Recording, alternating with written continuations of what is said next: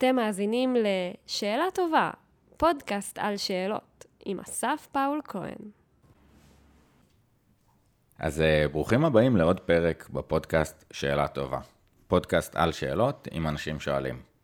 בעצם אה, מסע לנסות להבין את אחת ההתנהגויות האנושיות הכי מסקרנות, שכולנו שואלים שאלות, אבל אה, להבין מה הופך שאלה לשאלה טובה.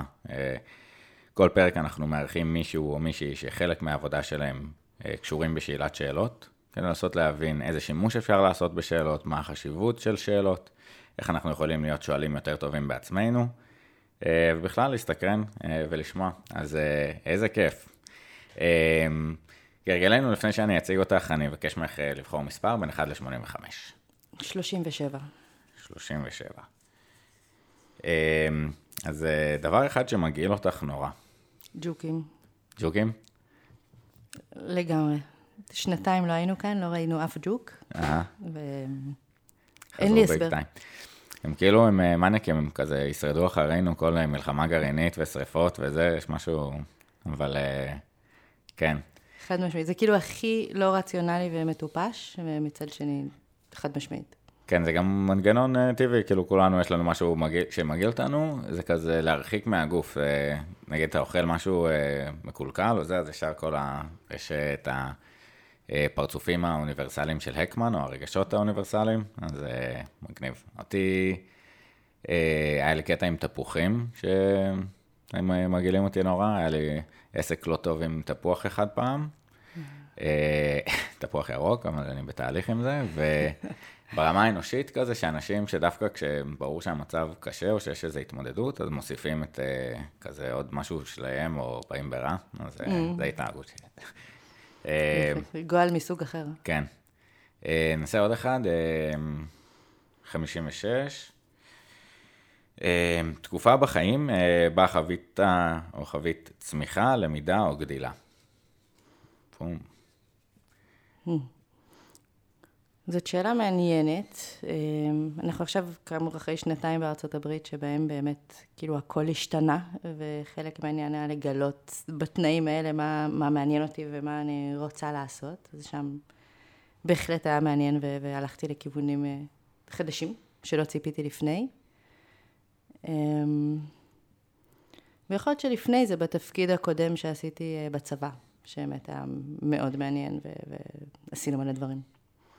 מגניב, אז נסלול אה, לשניהם וננסה להבין. אני חושב שזה באמת המקומות שיוצאים קצת מהתחושות, אה, מאזור הנוחות, אה, המקום שאנחנו חווים בו צמיחה והבנה שהאתגרים או הקשיים הם משהו שאנחנו נוכל לו ונתקדם ונתגבר כזה באיזשהו מקום, ואז יוצאים מהפריז לאיזושהי צמיחה. אני פתאום נזרק גם באמת לתקופה, אולי אפילו בשנת שירות, בבת ים כזה, שהכל היה אפשרי עם הקומונה, ולנסות אה, לראות מה עושים בעיר הזאת, ולצאת לפרויקטים כאלה נורא מגניבים מזה, צבא. אמ, אני מכירה כל מיני אנשים שבקורונה פתאום המציאו את עצמם, התחילו מלא דברים חדשים, גילו, אה, אה, זאת אנחנו בעיקר שרדנו וטיילנו הרבה. כן. אז עד שם.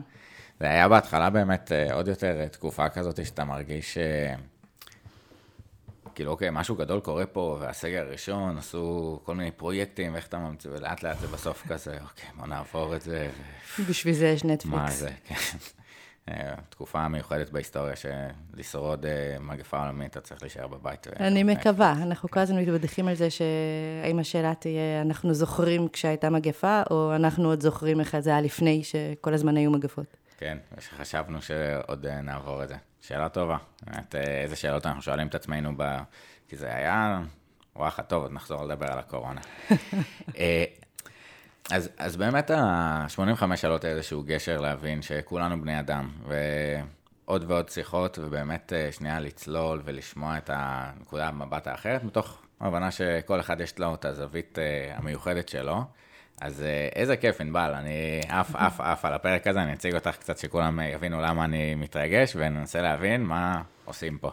אז ענבל קארו, אה, נשואה לרועי ואימא לארבעה, שירתה כעשור באמ"ן בתפקיד האחרון בעצם עמדה בראש ענף שייצא ויישם שיטות עבודה ואסטרטגיה מידע מתקדמות. בום, ננסה להבין מה זה הדבר הזה. חלק מקבוצת חשיבה אינטרדיסציפלינרית, think tanks כאלה, של איך אפשר להגיע לתשובות נכונות וטובות לשאלות חשובות. ובשנתיים האחרונות בשליחות דיפלומטית בארצות הברית, בין השאר עוסקת באתיקה של טיפול בנתונים ובינה מלאכותית בפרט, חברה ב-IRMI, שזה בעצם מחקר על מתודולוגיות של מודיעין. איזה טירוף. אז, אז ניקח מלא צעדים אחורה, כאילו, הדברים הגיעו לידי כך ואנחנו יושבים ומדברים, אבל אם... היית ככה מסבירה לעצמך, אה, הילדה, את איפה שאת נמצאת היום, אה, מה הנקודות שככה עברת בדרך למקום הזה שאנחנו עכשיו אה, יושבים בעצם לדבר. חלק מהעניין הוא שכששואלים אותי מה אני עושה, אין לי תשובה קצרה. יש לי את התשובה המאוד ארוכה ואת התשובה הפחות ארוכה. אין לי שם לזה ואין לי, כאילו אין לי טייטל ואין לי תשובה שמתכנסת במשפט. אני אתחיל עם הסיפור ההיסטורי. עם, אה, אה, למדתי, שירתתי בצבא בחיל המודיעין, השתחררתי בשנת 2000, יצאתי, הלכתי ללמוד, באמת, כי טיילתי בעולם, למדתי, לא הייתה לי שום כוונה לחזור לשום אה, מערכת. עבדתי בתור סטודנטית וגם אחר כך במרכז לקידום מעמד האישה בבר אילן, הוא נקרא מרכז רקמן, בעיקר עושים שם עבודה משפטית, בעיקר עושות למעשה, ואני הייתי מחלקת הסטטיסטיקה, זאת אומרת, כתבנו שנתונים סטטיסטיים על נשים ומשפחה בישראל, שזה כלל להגדיר את השאלות, לאסוף את הנתונים, אה, להציג אותם ולכתוב את זה. אה, ואז באיזה שלב התחיל לי, כאילו ידעתי שכבר מיציתי את זה אחרי השנתון השלישי, ותהיתי מה לעשות הלאה, ובדיוק אז פנו אליי שהקימו אה, גוף של קהילת המודיעין, שהיה חיצוני לכל הגופים הקיימים, וקרא, התנהג כמו איזה חברת הייטק, לבשנו אזרחי, עבדנו באיזה מקום משלנו, ו... הסיבה הייתה שפתאום התברר שבעצם יש אה, אה, שאלות קשות שלא מצליחים לענות עליהן בדרכים המקובלות. זאת אומרת, פתאום היו מופתעים. Mm-hmm. והיה רעיון לקחת אנשים דווקא שהיו איזשהו זמן לא במערכת, אנשים שכן שירתו במקור בכל מיני מקומות במודיעין, ולקבץ אותם יחד ולראות אם הם יצליחו לענות על השאלות היותר קשות. אז באמת התקבצנו שם אה, אה, חבורה מאוד כיפית של, אה, של אנשים. וואו. ו... ועבדנו שם כמה שנים, כל שנה, נראה שאולי השנה יסגרו את זה, וכל שנה אמרו, טוב, אבל אולי בכל זאת תישארו עוד קצת. ובאמת נתנו תשובות ל, ל, לכל השאלות שנשאלנו. מטורף. מטורף, זה כאילו קצת... הצוותים האלה שאנחנו מכירים מהסרטים של אה, think tanks, או לפצח את האניגמה, לוקחים כל מיני אנשים מאיפה שהם נמצאים, אה, אה, בג'יפ, דופקים, בו אנחנו, המדינה קורית, כן. ודי מגניב לדמיין את זה. קצת, זה, זה קרה בעקבות איזשהו אירוע ספציפי בחיל המודיעין שאמרו, צריך את הדבר הזה? זה קרה בעקבות איזשהו... אירוע ספציפי, mm-hmm. שלא, שלא ניכנס אליו, mm-hmm. אבל איזושהי מין הפתעה, משהו שפתאום גילו והבינו ש, שלא ידעו קודם. דיברו בשיחות המכירה על בלצ'לי פארק, mm-hmm. שאתה מזכיר את האניגמה. אמ, סבא שלי היה בבלצ'לי פארק. וואו, וואו. עצמו. מה, איזה טירוף. כן.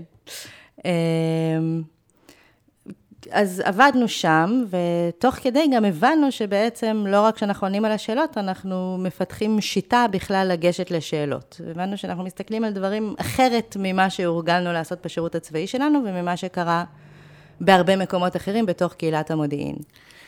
אז אני חושב שזו נקודה מטורפת. בחלק מהפרקים הקודמים דיברנו על כל מיני uh, תופעות בחיל המודיעין, שמאפשרות להבין את השאלת שאלות, קצת uh, תרבות ארגונית של שאלת שאלות, או אתוסים שנבנו על באמת כל מיני כשלים, לא נדבר על הכשל הזה, אבל מלחמת יום כיפור, ואתה יכול לפנות לראש אמ"ן, וכל מיני שיטות uh, חשיבה כאלה. בואו ננסה לחשוב לצוות שהקימו את זה, זאת אומרת, איזה שאלות הם שאלו, uh, ש... שהפתרון שלהם היה בעצם הקמת הגוף הזה? אני חושבת שכשזה הוקם, שוב, צריך לשאול אותם, mm-hmm. לא היה מאוד ברור לאן זה ילך, זה היה משהו, דובר על משהו בין פיילוט לבין אה, אה, משהו ששווה לנסות. Mm-hmm. זאת אומרת, או משהו שווה לנסות, ואם יצליח גם נרחיב במילים אחרות. אבל לא בדיוק היה ברור מה, רק היה ברור שמשהו בשיטה הנוכחית לא מנצח חלק מהשאלות, והרעיון העיקרי היה, בואו בוא ננסה משהו אחר. ו... והרבה דברים באמת עבדו אחרת מההתחלה. זאת אומרת, עבדנו בצוותים אינטרדיסציפלינריים, עבדנו עם שאלות מאוד מוגדרות ונתנו עליהן תשובות. אמ, כי באמת המון שנים אה, המודיעין בעולם בכלל, לא רק אצלנו, עבד בשיטה של סוג של משפכים הפוכים. זאת אומרת, המון, היה המון המון מידע בעולם, והעניין היה להביא כמה שיותר פריטי מידע רלוונטיים כמובן מתוך mm. המידע שבעולם, בתקווה שמישהו יושב בקצה של זה וייקח את כל פריטי המידע האלה ויצליח להרכיב מהם תמונה שלמה. אז כאילו, תלוי איך זה עבד, לפעמים כל משפך היה אחראי על סוג אחר של חומרים, לפעמים כל משפך היה אחראי על איזשהו נושא אחר, אבל זאת בעיקר הייתה עבודה, להעביר הלאה בצינור אמ, את פריטי המידע, וכל פעם לסנן יותר ויותר עד שמגיעים למה שרלוונטי. Mm-hmm. ו... ובעצם, בעצם זה לא בדיוק שאלת שאלה שמובילה את זה. זאת אומרת, יש לך איזה רעיון כללי, איזה תחום מעניין אותך, ואתה מבקש ידיעות אה, שקשורות לתחום הזה. זאת אומרת, זה מה שהיינו מכנים אה, מירב הפרטים אודות. אתה מקבל אה, צי"ח, צי"ח זה ציון ידיעות חשובות, ציון חשוב, כן, אני זוכר. רשימת מה צריך, אבל הדבר הזה בדרך כלל לא בא בשאלות מאוד מוגדרות, אלא אתה אומר, נושאים שמעניינים את מקבלי ההחלטות. תגיד לי דברים שאתה יכול לדעת על. כללי. ואז אתה מביא דברים בנושאים שמעניינים את מקבלי ההחלטות. אה, ומה שקרה, אה, אפשר תכף לדבר על מלחמת יום כיפור, אבל בוודאי בתקופה האחרונה אה, אי אפשר בעצם לעבוד ככה. זאת אומרת, יש אינסוף מידע בעולם, וצריך לגשת אליו עם, לא רק עם שאלה, אלא עם היפותזה. שאפילו בואו נלך רגע בחזרה למלחמת יום כיפור, אגב, אה, אה, משפחה, ההורים שלי נפגשו במלחמת יום כיפור בבסיס של חיל המודיעין, אנחנו דור שלישי, ל, אה, דור שלישי שמתחתן בתוך, בתוך חיל המודיעין ואפילו בתוך אותה יחידה. והרי השאלה במלחמת יום כיפור הגיעו הרבה ידיעות על זה שאולי זאת בעצם, אולי זה לא תרגיל, אולי בעצם זאת מלחמה, וכל הזמן אמרו, לא, זה בכל זאת, זה הגיוני שזזים כוחות מפה לשם, ידענו שצריך להעביר טנקים, אני... לא בקיאה בפרטים, אבל באופן כללי. הם אה, הגיעו הרבה ידיעות, וכל הזמן סיווגו אותם כזה בסדר, זה תרגיל ידענו. כן. שזה גם אבל... קצת אה, הטיית האישוש באופן כללי כזה. לגמרי, של... אבל אם היית מגדיר מראש ואומר, בבואנו לתרגיל הגדול הזה, השאלה היא למעשה, האם זה תרגיל או מלחמה? כן, או באיזה שלב אני אפסיק ועכשיו, להאמין שזה... לא, אבל אני רוצה להגיד עוד יותר את זה. אני רוצה לדעת האם הדבר הזה הוא מלחמה או תרגיל. החל... האפשרות החלופית שלי למלחמה היא לא... אה, אה, שלום או, או שום דבר, אלא תרגיל. ולכן מה שאני רוצה לדעת זה בעצם, תיקח את ה, איך נראית מלחמה, תיקח את איך נראית תרגיל, פה נכנסת ההיפותזה, זאת אומרת, אני צריכה לשבת ולהגיד, איך מתנהג תרגיל? יעברו כוחות, ייכנסו טנקים, הכל זה נכון. ועכשיו איך נראית מלחמה? גם כן, ייכנסו כוחות, יעברו טנקים, הכל זה. ופה אני צריכה, אגב, סביב השולחן, אנשים שממש מבינים איך נראית תרגיל ואיך נראית מלחמה. אבל אחרי שעשיתי איזושהי תמונה של המציאות בתרגיל והמציאות במלחמה, ששתיהן היפותטיות, מה שאני רוצה לעשות זה להניח אותן כאילו אחת על השנייה ולראות את הדלתא. ולהגיד, אם עכשיו מפנים משפחות okay. דיפלומטים מקהיר, זה כבר לא תרגיל. או אם איזה, ואז בעצם לא אכפת לי שזזים טנקים. זאת אומרת, טנקים, אז טנקים מזזים, ואני בטוחה שהמון, שוב, לא בקיאה בזה, אני בטוחה שהמון ידיעות הוקדשו לאיזה טנקים זזו לאן ואיזה, מי עשה מה. זה, כי הוא לא מעניין אותי בכלל. כל השאלה שלי היא בהינתן מצב מציאות א' ומצב מציאות ב', שאני יודעת להניח עליהם דברים, כי עשיתי את התהליך הזה, איפה ההפרש, וההפרש הוא שמעניין אותי, ואז ידיעות ש... היו קיימות, אבל נתפסו כיחסית שוליות. אבל שהן כפולות, הן לא עוזרות לקבל החלטה בשאלה העיקרית. נכון, ודברים אחרים שנראו שוליים בזמנו, הם היו בעצם סופר מכריעים אם מישהו היה אומר, זה בעצם מה שאני מחפשת, אני מחפשת את הפער הזה. מטורף. אמ, ואז בדברים של אה, אמ, ימינו, כאילו בהנחה שאני לא במלחמת יום כיפור, כל דבר שאני רוצה לחפש, בעצם אני יכולה לעשות את אותו תהליך. זה התהליך שניסינו ללמד לעשות. אני מחפשת מישהו שמתכנן לעשות פיגוע. Mm-hmm. אז השאלה הראשונה היא, בוא נגדיר בדיוק מה אני מחפשת. כל סוג של פיגוע, כל, אני רוצה לתפוס כל זורק אבנים, או שאני מחפשת, אה, לא יודעת מה, את ה... כאילו, את ה-9-11 הבא, ברור שזה מתנהג מאוד אחרת, קשה לי, כאילו, כל עוד אני מחפשת באופן כללי פעילות אה, עוינת, אני לא אמצא כלום. אבל אז אתה אומר, הבן אדם הזה שהולך לעשות פיגוע, איך זה נראה? מה אני מצפה לראות במציאות? עם מי הוא יהיה קשור? איזה אה, אמצעים צריכים להיות לו? מה הוא עשה הבוקר? מה הוא... יש דברים שבאמת אני לא אדע. יש דברים שיש טווח רחב של אפשרויות. יש דברים שהם יותר ספציפיים. נגיד, אם אין לו נשק, הוא לא יכול לעשות פיגוע עם אה, נשק. אבל ככל שציירתי תמונת עולם יותר אה, אה, מסודרת או מפורטת של הדבר שאני מחפשת, עכשיו אני יכולה לתרגם את זה למידע. זאת אומרת, נגיד, יהיה חייב להיות לו קשר עם מישהו שהוא, לא יודעת מה, ספק אה, אה, אמל"ח, כאמור, אה, מומצא. כן. מעולה. אז עכשיו אני יודעת שאני מחפשת קשר לספק אמל"ח, ועכשיו אני יכולה להגיד איפה, איזה נתונים אה, יצביעו על זה ואיפה אני מצפה למצוא אותם. ואני מחפשת משהו מאוד ספציפי, כי בחישוב לאחור הוא מצביע על משהו מאוד ספציפי. אני כבר לא מחפשת פעילות חשודה, אני מחפשת דברים מאוד מסוימים.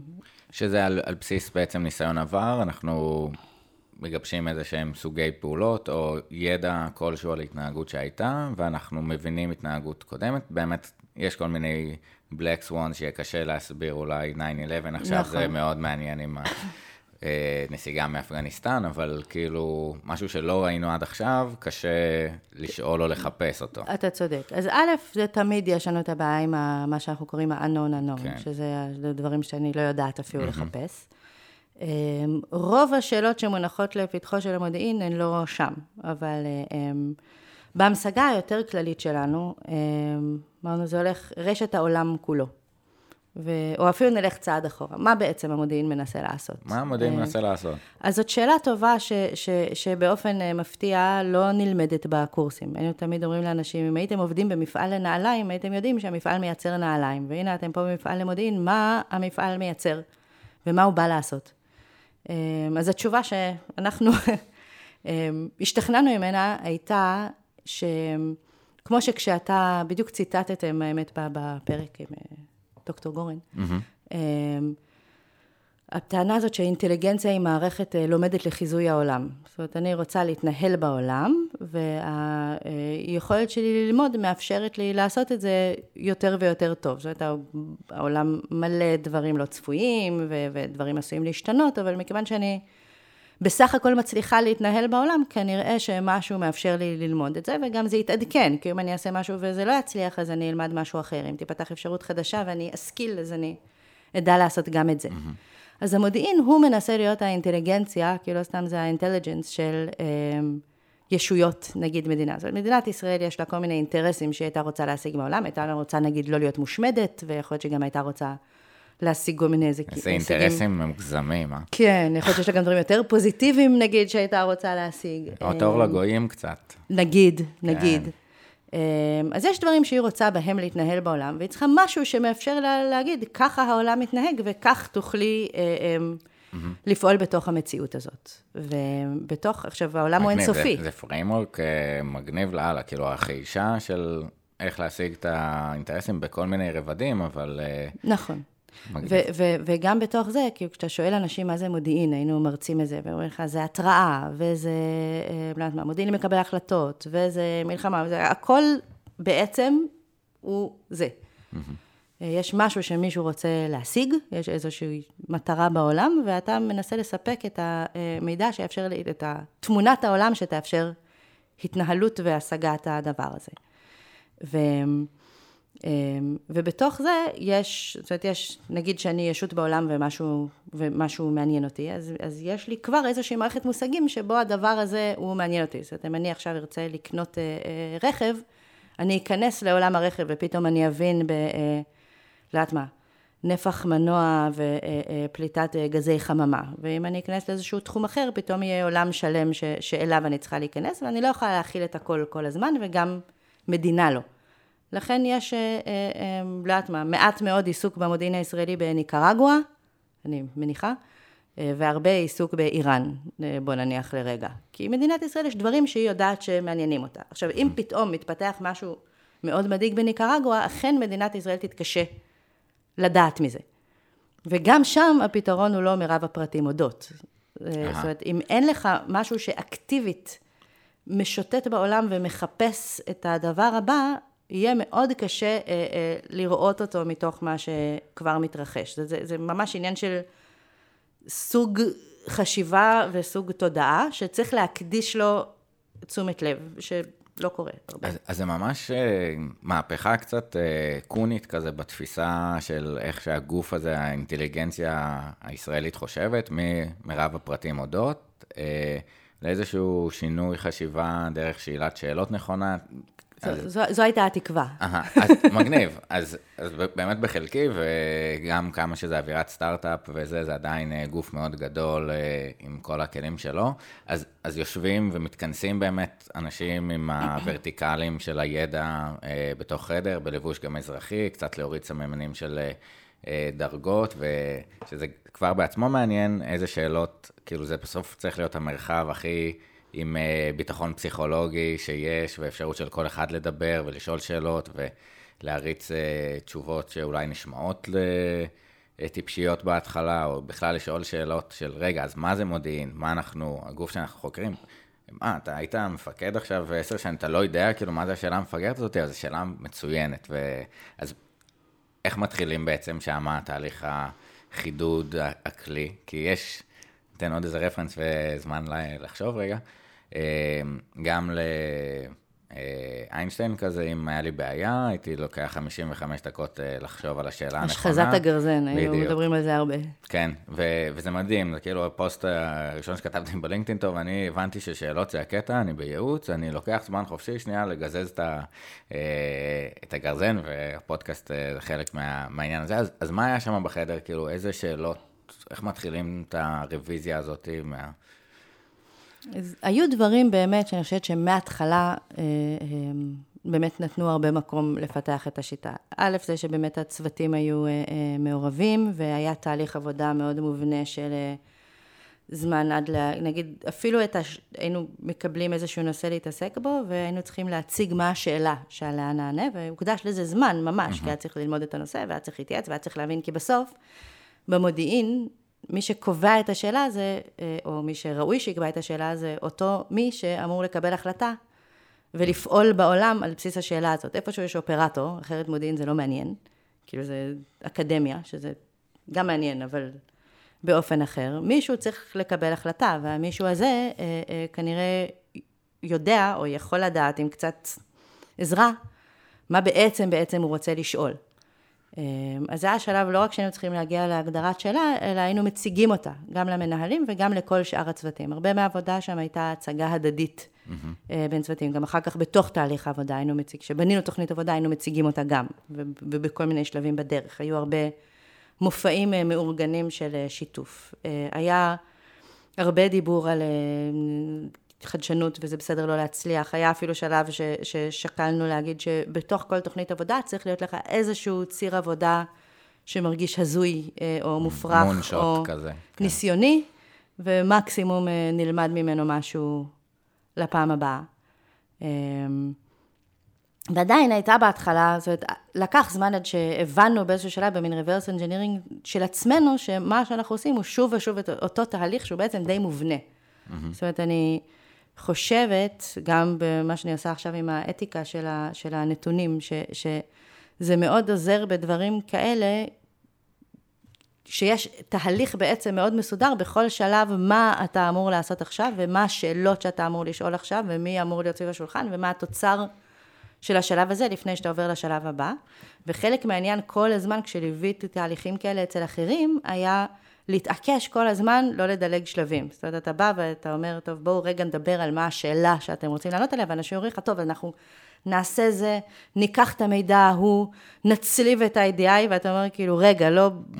לא רוצה לדעת מה תעשו, בואו רגע נדבר על מה אנחנו רוצים לענות. ואחר כך בואו נדבר רק על תמונת העולם, היינו קוראים לזה המאפיינים של הדבר הזה שאותו אנחנו מחפשים, איך הוא מתנהג. אל תדברו איתי על מידע ובטח לא על מה תעשו, רק תנו לי תמונה כמה שיותר עשירה. ועכשיו שעשינו את זה והבנו מה מתוך זה אנחנו מרגישים שהוא מובהק ומעניין, בואו נדבר רק על איפה במידע זה יכול להיות, ובסוף בואו נדבר על מה באמת נעשה. ובשלב ההוא אתה גם מתחיל להכניס באמת, כאילו, יש לי זמן לזה, אין לי זמן לזה, יש לי כוח אדם לזה, אה, לאט מה, מה סיכויי ההצלחה של זה, אבל בהתחלה אני בכלל לא רוצה להיות שם, בגלל שזה ישר מוביל אותך למה שאתה, אה, אה, א', זה לא מאפשר לך לחשוב יותר רחב על עוד דברים שיכלו להיות, וב', לפעמים אתה, אם אתה עובד ככה, אתה עושה דברים שבדיעבד אתה אומר, זה בכלל לא עונה על כלום. כאילו, זה מה שהתרגלתי לעשות, או זה היה נראה לי קשור, אבל למה בעצם?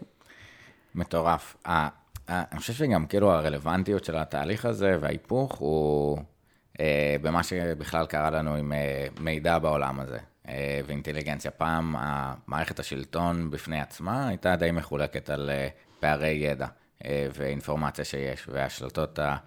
אה, שכבות השולטות, היו השכבות המשכילות, אה, ועכשיו אנחנו במצב שבו יש אה, יותר מדי ידע אה, ומידע, ואתה קצת באיזושהי הצפה, האינטרנט עשה מצד אחד דמוקרטיזציה של הידע, דמוקרטיזציה גם של ה fake news, אבל יש כל הזמן ידע, ואיזשהו מקום שפעם אמרתי ש... נתונים בלי שאלה זה לא data. כאילו, אתה צריך איזשהו, זה פשוט או מספרים או אוסף של דברים, ו...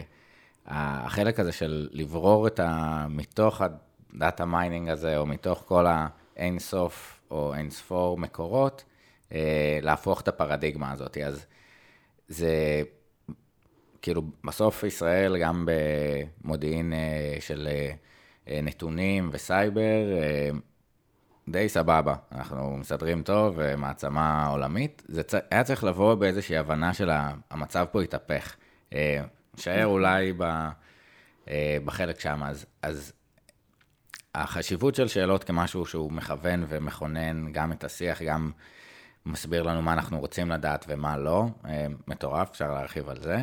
אה, אז איך זה, כן, איך זה התנהל שוב פעם, ההבנה של השטח פה השתנה, כאילו המגרש משחקים השתנה, ואנחנו צריכים לעדכן את השיטות שלנו. תראה, כן, זאת שאלה. עבדנו שם כמה שנים, באיזשהו שלב כשהפרויקט ההוא נסגר, הלכנו לכל מיני מקומות, וחלקנו הלכנו כאילו כן בחזרה לתוך אה, אה, חיל המודיעין ממש, אומנם בתור אזרחים, לראות אם אנחנו יכולים להרחיב את, ה, את השינוי.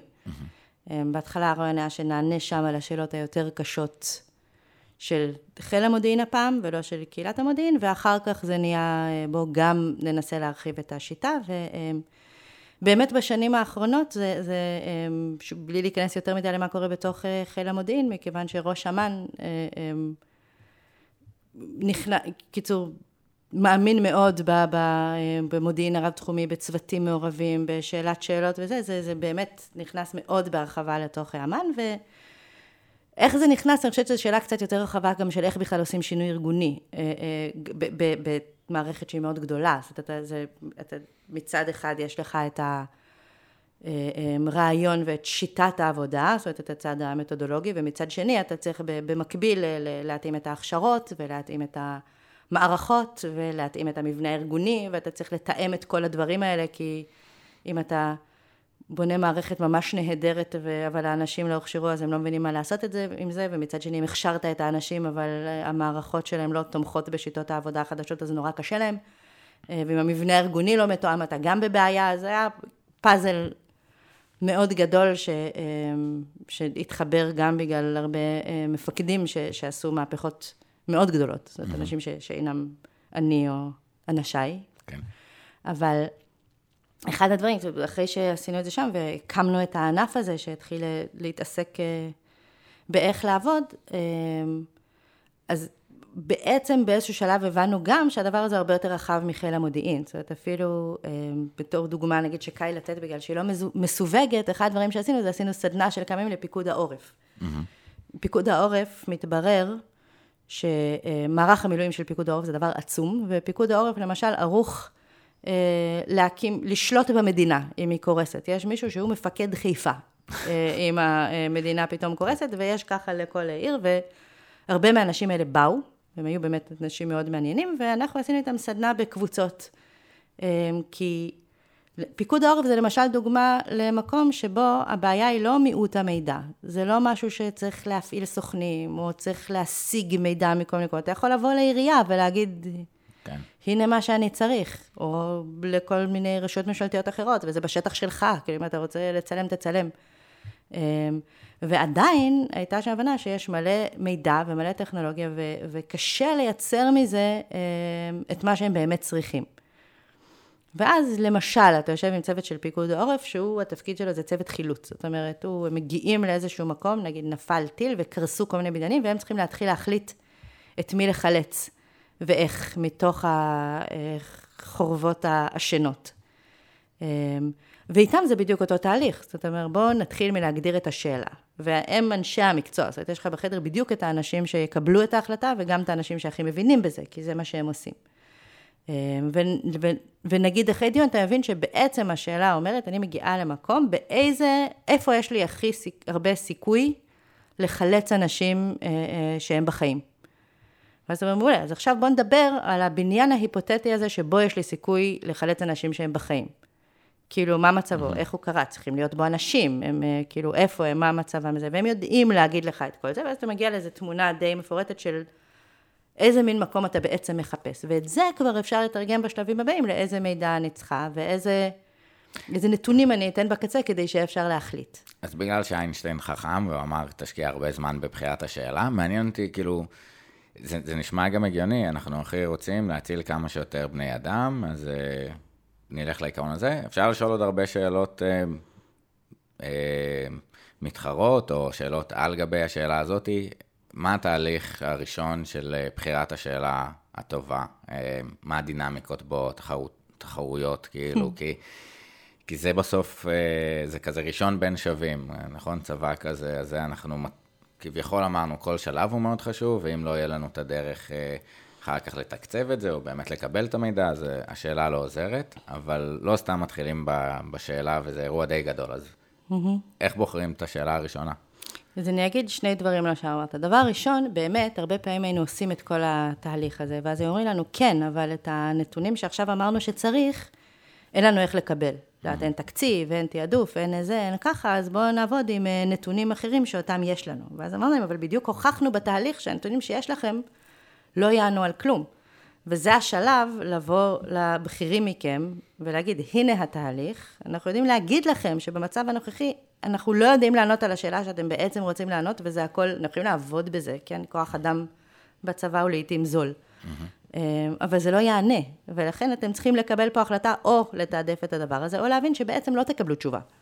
אמ, שזה גם כבר, כאילו, אומרים להם, זה, זה הדבר האחראי לעשות, וזה נותן להם דרך הרבה יותר אה, אמ, מושכלת לקבל החלטות, לעומת התחושה שהנה, הם עוברים על איזה משהו, כנראה שאנחנו מכסים את אה, נושא.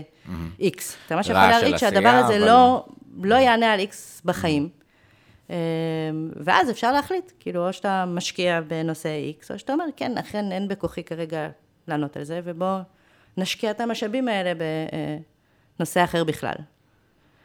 אמ, לגבי התהליך, זה באמת, זאת שאלה, ו... ו בדיוק אמרתי אתמול לאחותי וגיסי שאני מאוד אהבתי את הפוזיציה הזאת, אתה בא ואתה מלווה מישהו בתהליך, ואתה, נגיד אני, בדרך כלל לא הייתי אשת המקצוע במודיעין הספציפי הזה. נגיד בתוכנית, בסדנה הזאת עם פיקוד העורף, אני לא באמת יודעת מה צריך כדי לחלץ. אני אפילו לא זאת שמחליטה שמה שחשוב זה לחלץ אנשים בחיים. זאת אומרת, אה, אופציה לא פחות אה, לגיטימית הייתה להגיד, אני רוצה, לדעת מה, קודם כל אה, למנוע קריסות נוספות. או ממש קודם כל לפנות צירי תנועה. לא יודעת, כולם mm-hmm. לגיטימיים, ובאמת, שוב, מי שמחליט הוא האופרטור. מישהו רשאי, מוסמך, או אפילו חייב, להחליט מה כרגע סדרי העדיפויות, האם זה לחלץ אנשים או לפנות צירי תנועה, ובאיזושהי רמה, שתי ההחלטות האלה הן לגיטימיות, מכיוון mm-hmm. שהן בסמכותו או סמכותה, והם בטח יודעים. מה שאני יודעת לעשות בתוך התהליך הזה, זה להגיד, אה, אה, השאל, נראה לי שהשאלה הזאת לא מספיק טובה. הרבה פעמים מה שקורה זה שאנשים שואלים שאלה שהיא בעצם בדרך. נגיד, אתה אומר, רוצה לדעת כמה בניינים באזור הזה. כאילו, האמנם אתה רוצה לדעת כמה בניינים? לא אכפת לי כמה בניינים, אכפת לי באיפה לחלץ אנשים. אמ, הרבה פעמים סוגי השאלות שאנשים רגילים לשאול הן, הם או שהם עושים בראש איזשהו reverse engineering והם שואלים משהו שהם חושבים שאם ידעו אותו זה יביא, נגיד, תמיד היינו צוחקים, אה, הרבה פעמים אתה מקבל תשובה, אני רוצה למפות את כל המשהו. Mm-hmm. אה, לא יודעת מה, את כל המקומות שבהם מייצרים טילים, את כל המקומות שבהם אה, אולי יש חוליית מפגעים, את כל המקומות שבהם קרסו בניינים, שוב, זה לא משנה. כמעט אף פעם בחיים אתה לא רוצה למפות את כל ה... זאת אומרת, זה באמת מין... אה, אה, ניסוח מחשיד. ברגע שאומר שהוא רוצה למפות את כל ה, כנראה שהוא לא חשב עד הסוף. כי אני לא רוצה את כל האתרים של זה, אני רוצה את אותם אתרים ש, שמעניינים אותי. כל השאר, אין לי שום עניין בהם. או נגיד אומרים לך, אני רוצה למפות את המבנה הארגוני. ואז אתה אומר, באמת, כאילו, אתה רוצה את השלישות ואת ה... זה, זה לא נכון, אתה רוצה לדעת איפה מתקבלות ההחלטות. אתה רוצה לדעת מה הגוף שאם הוא מגייס אנשים, אתה צריך לדאוג. כן, זה כאילו קל כי באיזשהו מקום, אתה אומר, תן לי את כל המידע, ואחר כך אני אדע את השאלה, ואתה אומרת, רגע, אז תגיד לי אבל מה בדיוק השאלה, אני אביא לך את המידע הרלוונטי. נכון. אז חלק מהעניין ללמד אנשים שכל דבר שהם מקבלים שהוא מיותר, הוא על חשבון משהו אחר שהם יכלו לקבל שהוא לא מיותר.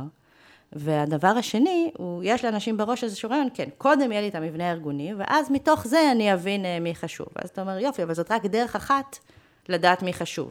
אם אתה באמת רוצה לדעת מי חשוב, בוא תגיד שזה מה שאתה רוצה לדעת, ויכול להיות שיש לנו עוד שש דרכים, שרק אחת מהן היא המבנה הארגוני, ואז כן או לא נעשה את זה, אבל זה בטח לא המטרה שלי. כן. הרבה פעמים אנשים מבלבלים. ש, שזה גם קצת מה שאמרת לחלוקה של השלבים. זאת אומרת, אה, אני יודע שיש לי את המידע הזה, אז זו תשובה שאני אוכל לענות נכון. עליה, אז זאת השאלה שאני אשאל. זה מה שעשיתי בעבר. כן, אז זאת השאלה שאני אשאל, ומגביל את עצמך מראש, או מכוון לאיזשהו פתרון של כזה, כל דבר נראה כמו מסמר שיש לך פטיש. אה, וואו, וזה אשכרה כל כך הרבה ערך אה, לחדד את השאלה, מטורף. אבל, כן, ואז הבנו שזה נכון, קודם הבנו שזה לא נכון רק בתוך אה, חיל המודיעין, זה נכון בעולם עכשיו, זה נכון גם בעולם שמחוץ לצה"ל. Mm-hmm.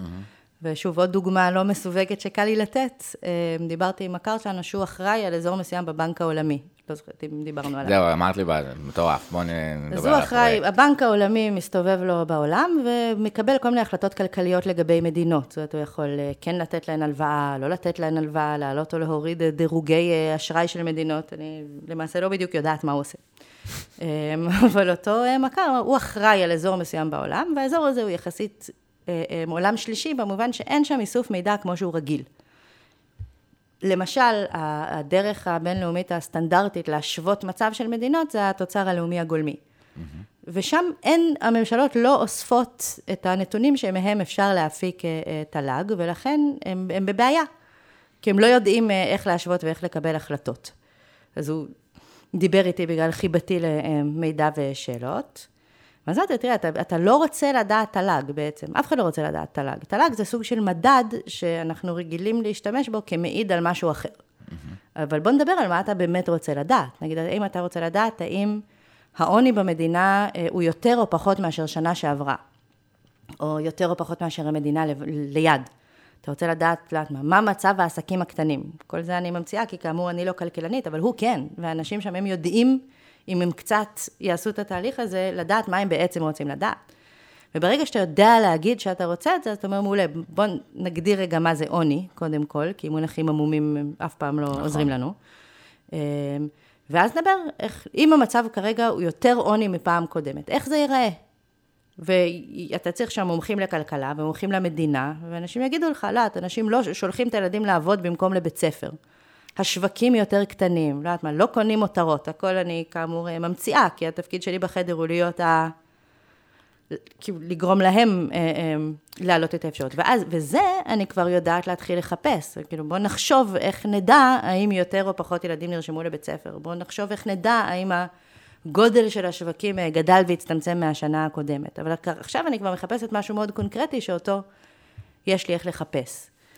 ובאופן כללי, יש הרי המון המון מידע בעולם, והמון חברות שהיו רוצות לעשות שימוש במידע הזה, או ארגונים, וחלק מהעניין הוא באמת לדעת לעשות בעיניי את החיבור הזה בין אנשי המקצוע שיודעים מה השאלה ומה צריך, לבין האנשים שבסוף יודעים mm-hmm. לגשת למידע. כאילו בהרבה מקומות תהיה לך איזושהי מחלקת business intelligence, או מחלקת analytics של משהו אחר, ואתה אומר, כאילו, יש לי analytics והם יציגו לי מדי פעם את תוצאותיהם, אבל אם אתה בתור איש המקצוע לא תיקח אחריות על מה הם שואלים בכלל, ואיך הם מתרגמים את השאלה הזאת למידע, אמ, אז בסוף התשובות שתקבל, כאילו עשויות להיראות מאוד יפות, אמ, אבל אתה לא, אתה צריך לקחת אחריות על כל תהליך שאלת השאלות, ואתה צריך לדעת מה לשאול כשמציגים לך גרף. זאת אומרת, היינו בכל מיני מקרים, אפילו בצבא, שמישהו יוצא לאיזה קורס וחוזר ויודע SQL ומציג איזה... הצגה מאוד יפה של משהו, והמפקדים בגדול היו מאמינים לו, כי הנה, זה בא mm-hmm. מהנתונים. הרי הנתונים זה הסמכות הכי, כאילו, המחשב. כן. אני, אני זוכר, באמת למדתי פילוסופיה באוניברסיטה העברית, ולמד איתנו מישהו שהיה כלכלן סטטיסטיקאי ראשי, הוא אמר, אני בעצם, התפקיד שלי זה אני כמו טבח. נותנים לי את הנתונים, אני צריך שיצא מתוק. כאילו באמת גם המקום של להציג ו... ולהראות את הנתונים, מאוד קל ליפול בזה אם השאלה היא לא אפריורית ואתית נקייה, ובאמת, אפילו לא רק אתית, אלא יש הרבה מכשולים שאנחנו שמים לעצמנו, והטיות של מה יהיה קל ואפשרי לעשות, אז זאת אומרת, קל לעשות שם. אפשר אפילו, למעשה, אם לוקחים את זה, את הכלכלן שלך, כאילו, לעתים אפשר לגרום לנתונים להראות מה שרוצים. או לכוון, יש ספר שקראתי לאחרונה ונורא התאהבתי בו, שנקרא Data Feminism. Mm-hmm. ושם הפמיניזם הוא במובן הכי רחב של, של נתונים אל מול מבנה הכוח. זאת אומרת, תמיד יש, יש ציטוט של קאתי אוניל שאומרת שהאלגוריתמים מופעלים על ידי ה-underprivileged, על ידי האנשים שיש להם כוח. כאילו בגדול, אם יש לך מספיק כסף, אלגוריתם לא יחליט עליך. אבל אם אתה כאילו המסות, אז ככה יוחלט האם תקבל הלוואה, ככה יוחלט האם אתה, לא יודעת מה, יוצא בערבות. ככה יוחלט האם לקדם אותך כמורה מדרג א' לדרג ב', את המנכ"ל אף אחד לא יחליט ככה אם לקדם. אמ, ובהרבה מקרים, בכלל השאלה, למי יש את הנתונים? מי מחליט איזה נתונים נאספים? אמ, מי יודע להציג אותם? זאת, זאת שאלה של יחסי כוח.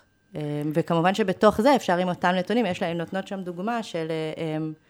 של שני גרפים שהוצגו, אני חושבת, בניו יורק טיימס באיזה שעה, אני אשלח לך את זה אחר כך, שמראים בדיוק את אותם נתונים, ובאחד התחושה היא שכאילו, אוי ואבוי, אה, הכל רק מתגרע, ובשני שוואלה, אחלה, הנה, הכל נפתר. כן, זה באמת כוחו של האינפוגרפיקה. נכון. פעם העיצוב תודעה, או העיצוב אה, זה, ניקח אה, את ההירוגליפים, אז היכולת שהירוגליף של בן אדם יהיה גבר מ... אה, עם מסוים ועבד נראה כמו אה, בן אדם, אה, זה היה הכוח, זאת אומרת, עיצוב השיח, ואחר כך פוקו בתוך כל... וכמובן, מעט מאוד אנשים שידעו לקרוא ולכתוב בכלל. בכלל, נכון, אבל, אבל העצימות של איך דבר בעולם נראה, מהו שולחן נכון, או מהו כהן, או עם, או חזק, באמת עיצוב תפיסה כללית, וגם המעמדות כוח, וזה הזכרת באמת, סבתא לא ידעה קרוא וכתוב, ספר של... רחל אליאור באמת על משטור הכוח ו- ופוקו, ו- ופה באמת המקום של האלגוריתמיקה ואיזשהו עוד היפוך של מבנה הכוח אה, אה, בתוך זה מטורף. אה, קצת נגענו ב... אז, אז הסיפור של, אה, של הבנק העולמי שם, של המדינות האלה, אז גם מעניין אותי לשאול, שנייה ברמה הפרקטית, נתנו איזו שאלה מסוימת. אה, איך עושים את התהליך של עיבוד של העוד שאלות? את, את מציעה, זאת אומרת, אני לא יודעת, למשל זה וזה, mm-hmm. עוד צוותים רושמים כמה שיותר, מדרגים אחר כך את השאלות. מה שהיינו כאילו... עושים, אתה עושה, זה, זה היה נהוג לקרוא לזה בשם המאוד צבאי, נוהל קרב, אבל הרעיון הוא לעשות איזושהי סדנה שבה אתה בסופו של דבר מגיע לתוכנית עבודה. ואתה צריך סביב השולחן את האנשים שהם מומחי התוכן, חושבת אני רוצה מישהו שבאמת מבין אה, אה, גם בכלכלה ומה הבנק העולמי צריך, וגם באיך אה, נראים החיים במדינות האלה. זאת אומרת, אני... אם אני אנסה לשער איך נראית הפעילות הכלכלית באיזה אי באיפשהו, אני כנראה אעשה עבודה לא כל כך טובה, אבל יש מי שיודע, mm-hmm.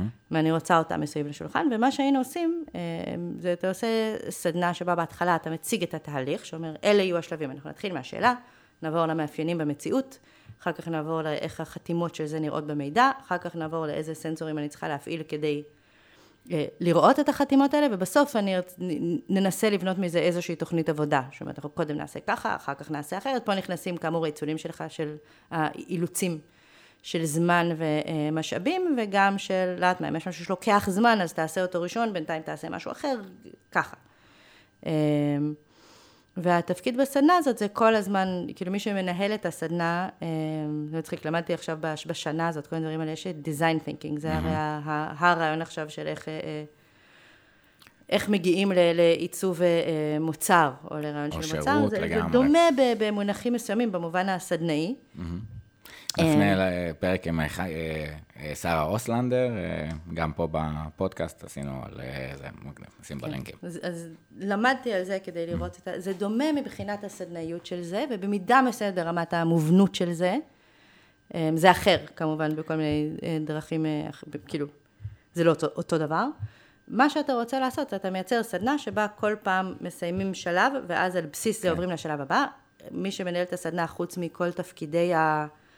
אה, אה, מה ההפעלה והתיווך ושאלת השאלות והניהול, זה גם תמיד להציג אה, חזרה. תמיד אומרים, אתה צריך, בזמן שכולם הולכים לשתות קפה, אתה יושב וכותב את השלב הראשון במצגת, ואז פתאום כולם, א', אומרים, וואלה, באמת, חשבנו שסתם כן. דיברנו זה, אבל הנה, באמת יש פה איזו שאלה. זה גם מעודד אותם, וגם מאפשר להם לעבור הלאה לשלב הבא. לפעמים אתה צריך באמצע לעשות איזה שלב של או למידה, נגיד, אתה אומר, וואלה, יש פה באמת משהו שבו נברר אה, איך הוא מתנהל והאם זה רלוונטי, או אפילו של אישור, נגיד, אתה אומר, אני חושבת שזאת השאלה, אבל בוא נבדוק עם הבכירים אה, ממני, האם באמת זה מה שהם התכוונו. ובסוף אתה מגיע לתוכנית עבודה, זאת אומרת, כן. בשלבים יחסית מובנים, שאותם אתה מציג בהתחלה. מגניב, זה, באמת, יש אתגר מאוד גדול להישאר במרחב השאלות, וזה כאילו סוג חשיבה אחר, דיברנו על זה גם בפרק של אה, שמואל מרחב, אה, בהרחבה נשים בלינקים את הרפרנסים.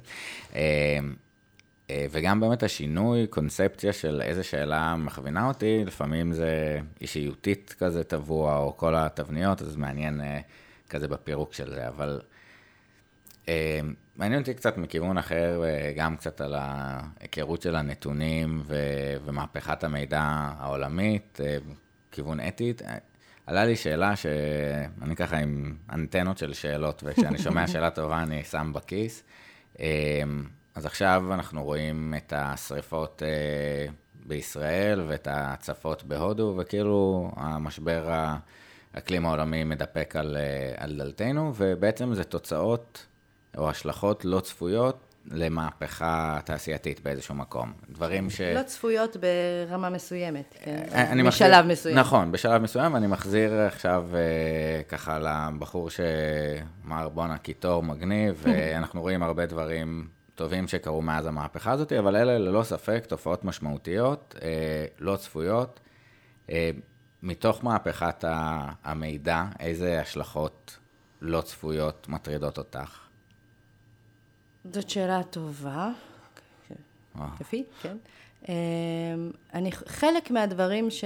אמ, הדברים הבאמת לא צפויים כנראה שלא צפיתי אותם. חלק מהדברים שאני רואה כבר עכשיו, אני חושבת שמתחילים להיות ומתחברים גם לעיסוק באתיקה של הנתונים.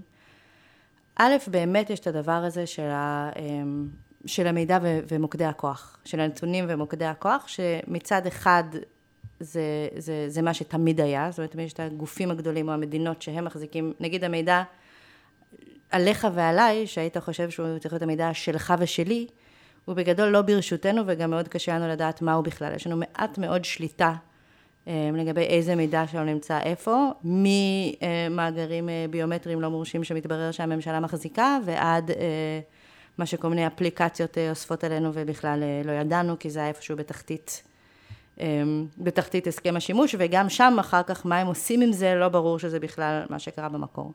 ויש פה גם איזשהו בכלל shift של מוקדי הכוח, כי הרבה מהמידע הזה עבר לתאגידים גדולים למטרות אה, רווח. זאת אומרת, בעצם, נגיד אם פייסבוק מחליטה כן או לא לחסום את חשבון הטוויטר של טראמפ, mm-hmm.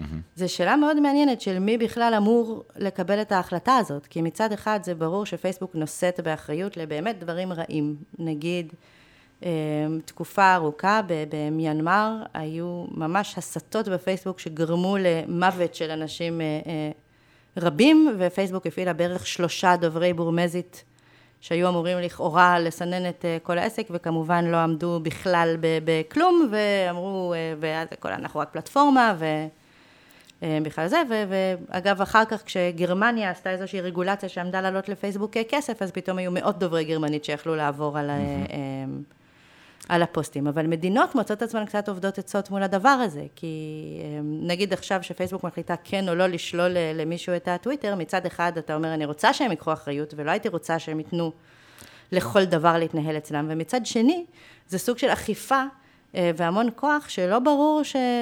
שהיינו רוצים בדיוק שיהיה לפייסבוק, אבל מצד שני המדינות, אין להם בדיוק איך לעשות את זה אה, גם. Mm-hmm.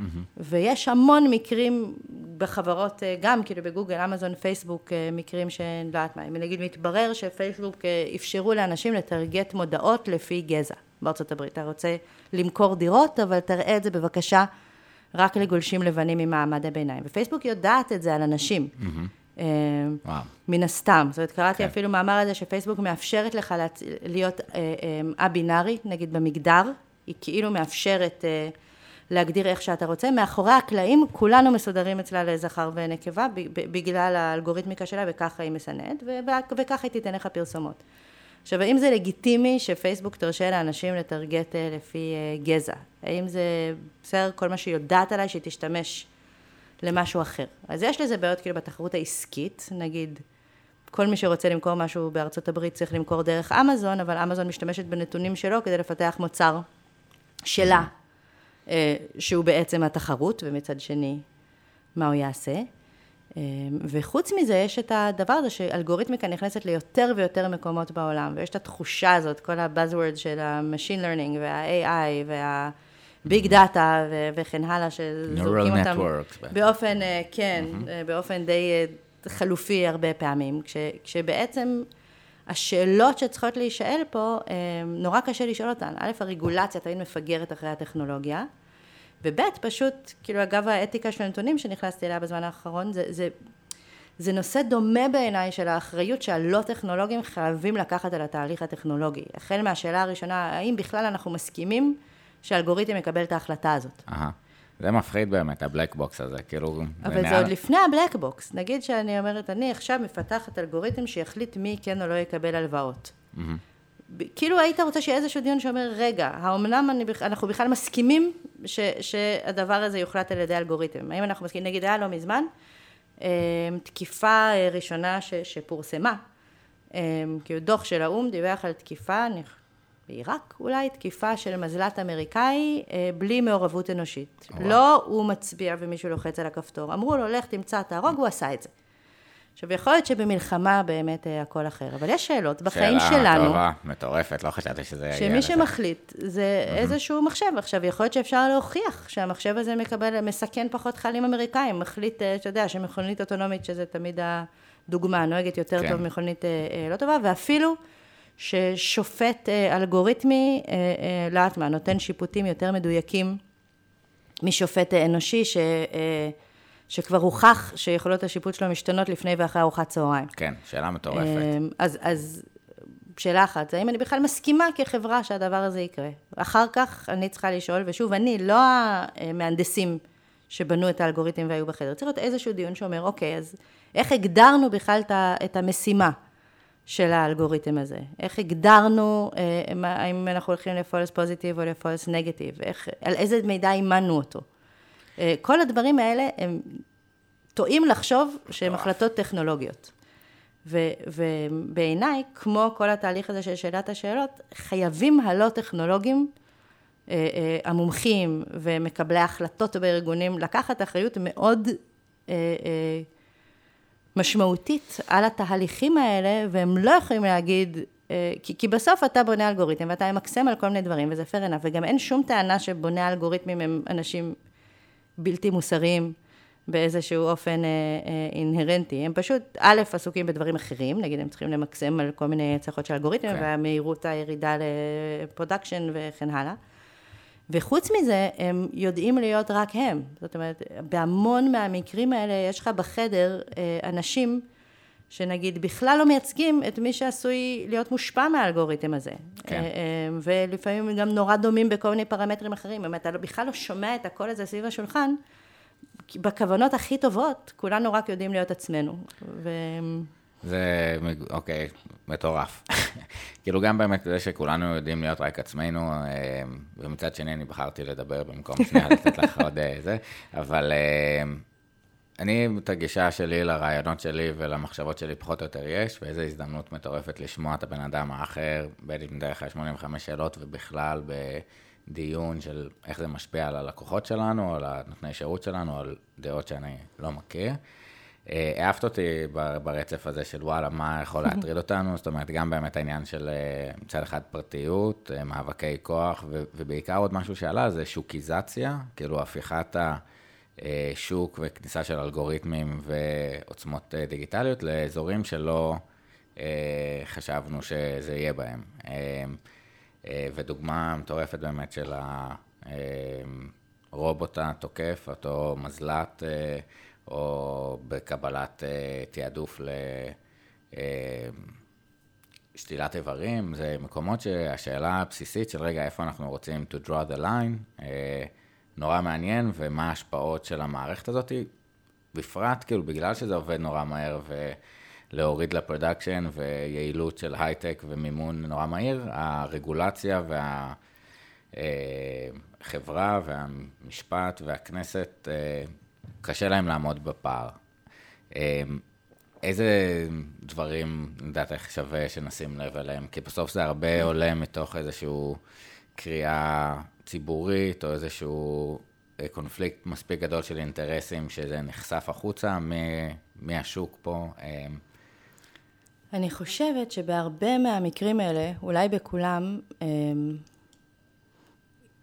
בהרבה מהדברים זה לא שמישהו יודע את התשובה המוסרית, שהאם כן או לא צריך להפעיל את האלגוריתם ככה, והאם טווח הטעות שבחרתי הוא הוגן.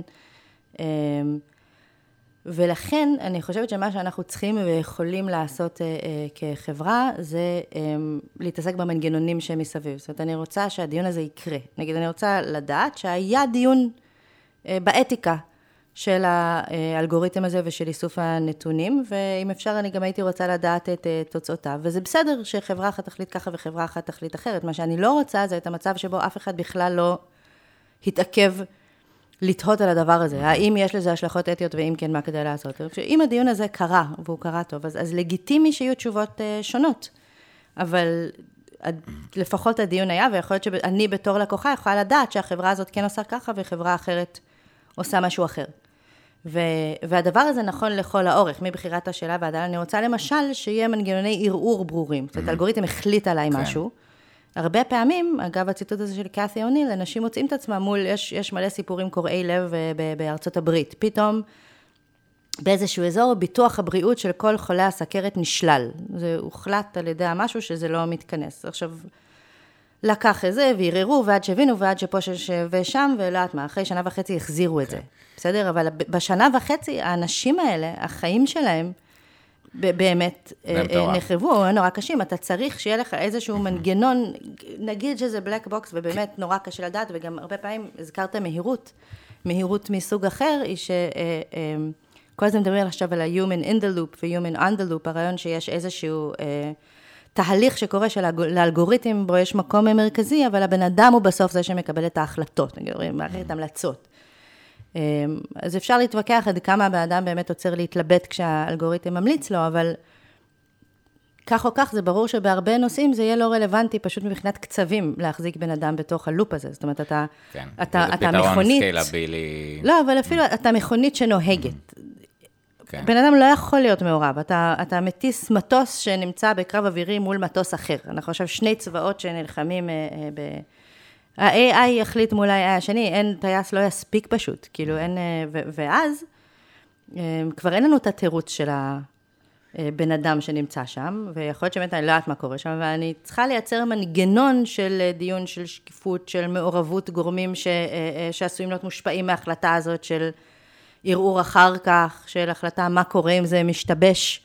כי הרבה מהדברים האלה, סתם, שוב, בתור דוגמה רפואית איזה. נניח שאני עושה מערכת והיא מזהה, האם היא מזהה מהדמעות רפואיות, האם הדבר הזה הוא כן או לא... זברה, לא כן, מה, מגניב. סרטן. לא, אבל נגיד שאני ממש מנסה לעזור למישהו, אני בדיוק, אומר, נכון. אחלה, יש חברה ישראלית, ממש מגניבים, נכון. נפרגן להם. יש אפילו כמה, הם באמת, באמת, אנחנו מאוד טובים בזה. אה, ואז אתה אומר, נניח שיש לי מקרה, ש... עכשיו אני צריכה להחליט, האם במקרה גבולי אני מעדיפה להריץ אנשים לבדיקות מיותרות, ואולי להבהיל אותם, אבל להצליח לתפוס אנשים ש... כאילו, שככה זה יציע את חייהם, ומהצד השני, אני יכולה, במקרים גבולים אני יכולה להחליט, כן? אני יכולה להחליט מהצד השני שאני מעדיפה לא להתריע התראות שווא, אבל המחיר הוא שבקצוות אה, יהיו אנשים שלא זיהיתי מספיק מוקדם את אה, מה שקורה איתם. עכשיו, כל עוד אני ממליצה לרופא המשפחה, אני יכולה להגיד, הנה, רופאת המשפחה תקבל את כל הדמות, והיא כבר תחליט מה להגיד ואם לשלוח לבדיקות נוספות. אבל בהמון מקרים, ההחלטה הזאת לא עוברת בן אדם. אבל גם אם כאילו נעשה עוד ניתוח על זה ונראה שההחלטות של הבן אדם אה, בסוף היו ביותר סיכוי טעו. זאת אומרת, אנחנו... חלק מהמקומות אנחנו עושים אופטימיזציה של מהירות עיבוד, אה, ואנחנו מחשב יותר טוב מאיתנו ב... אולי עלינו על זה, יש לי פה איזה לופ תוך כדי שחשבתי שהוא מעניין, אבל אה, מחשב יותר טוב בחשבון מאיתנו, ומתמטיקה ובסדרי גודל, וגם נגיד בהדמיה, אתה מחכה שבועיים לתשובה של הטכנאי, יכול נכון. להיות שהשבועה, אה, שהתשובה המיידית תהיה יותר טובה. ואז נשאלת השאלה, באיזה מקומות ראוי שיהיה, או טוב שיהיה בן אדם שמעורב בתהליך. נכון. לא, אני אומרת, נגיד, נגיד שיש לי מצב של הדמיה שהיא לא חד משמעית. ואני צריכה לבחור מה טווח הטעות לפה או לשם. זה אגב אה, אה, מקרה קלאסי של זה, זה אה, היה אלגוריתם בפלורידה, שהמליץ את מי לשחרר בערבות ואת מי לא, כשהשאלה הייתה האם הם יחזרו לפשוע.